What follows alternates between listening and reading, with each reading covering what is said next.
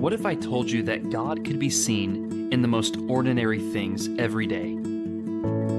That if we just took a break from the busyness of our lives to just stop and look around, to consider the things that we encounter all the time and overlook,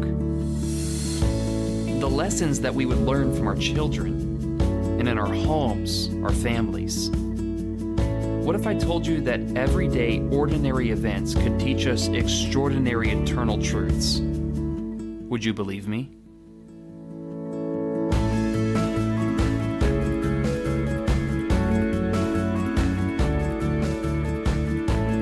Welcome to the Set Your Mind Above podcast, where everyday, ordinary events teach us extraordinary eternal truths.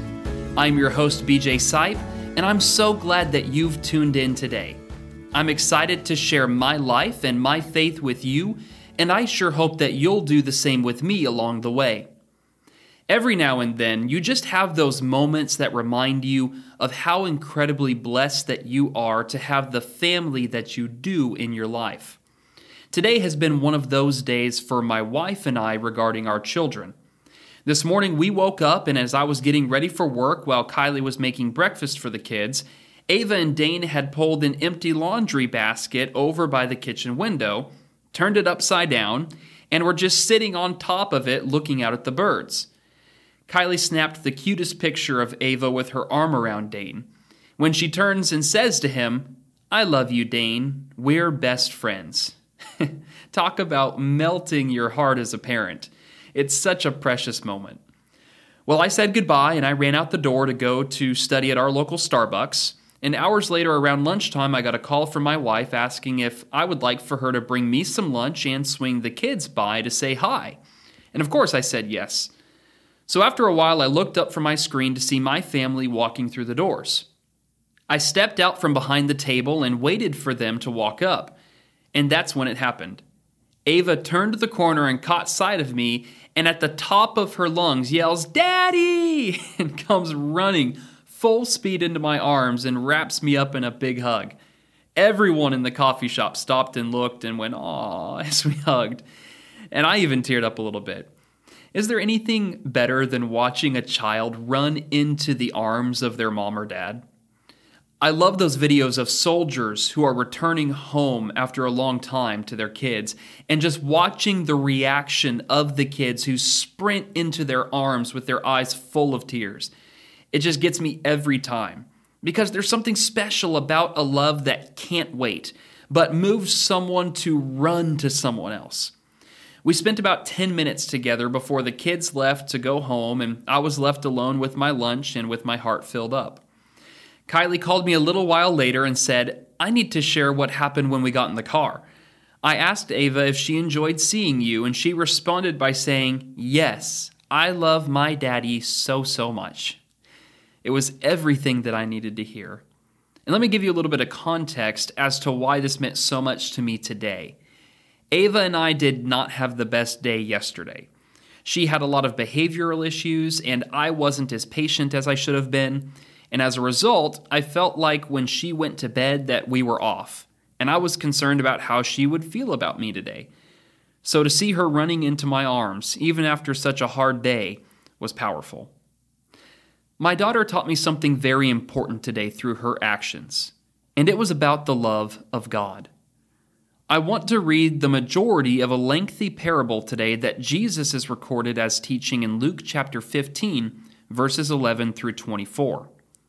We often refer to this as the parable of the prodigal son, but I often refer to it as the parable when God ran. It reads There was a man who had two sons. And the younger of them said to his father, Father, give me the share of property that is coming to me. And he divided his property between them. Not many days later, the younger son gathered all that he had and took a journey into a far country. And there he squandered his property in reckless living. And when he had spent everything, a severe famine arose in that country, and he began to be in need. So he went and hired himself out to one of the citizens of that country, who sent him to his fields to feed pigs. and he was longing to be fed with even the pods that the pigs ate, and no one gave him anything. But when he came to himself, he said, How many of my father's hired servants have more than enough bread, but I perish here with hunger? I will arise and go to my father, and I will say to him, Father, I have sinned against heaven and before you. I am no longer worthy to be called your son. Treat me as one of your hired servants. And he arose and came to his father. But while he was still a long way off, his father saw him and felt compassion, and ran and embraced him and kissed him. And the son said to him, Father, I have sinned against heaven and before you. I am no longer worthy to be called your son. But the father said to his servants, Bring quickly the best robe and put it on him, and put a ring on his hand, and shoes on his feet. And bring the fattened calf and kill it, and let us eat and celebrate. For this my son was dead and is alive again. He was lost and is found. And they began to celebrate.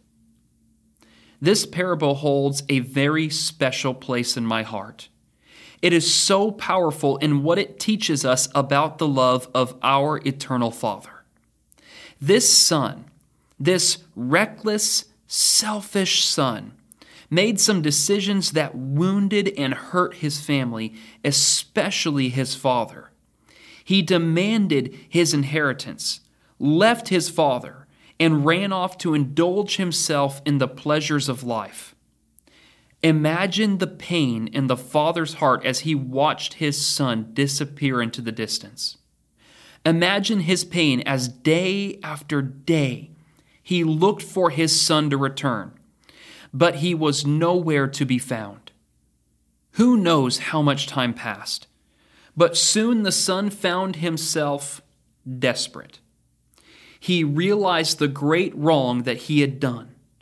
And he realized the only answer was to return home to his father.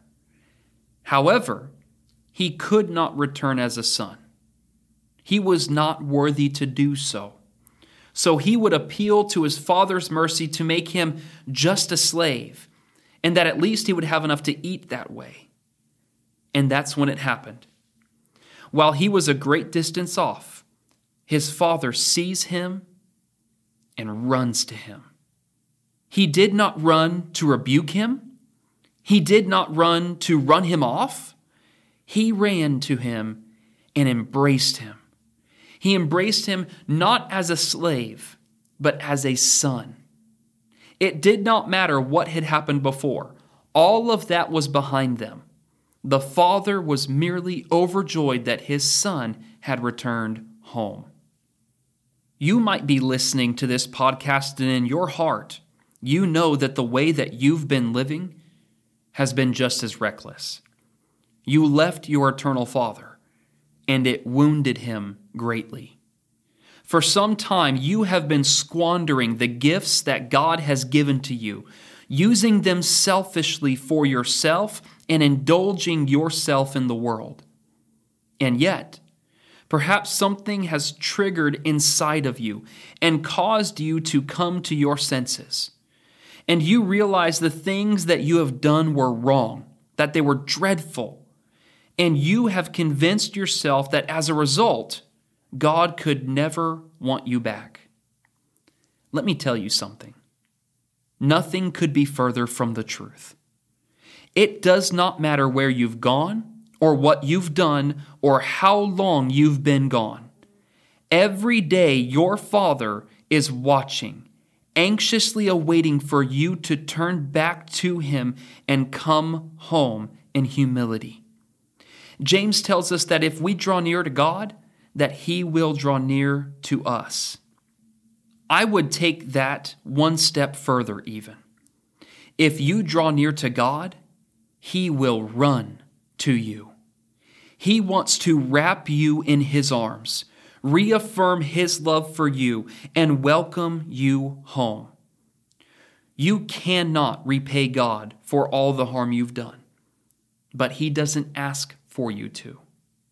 He merely wants you no longer to be lost. He wants you to come home.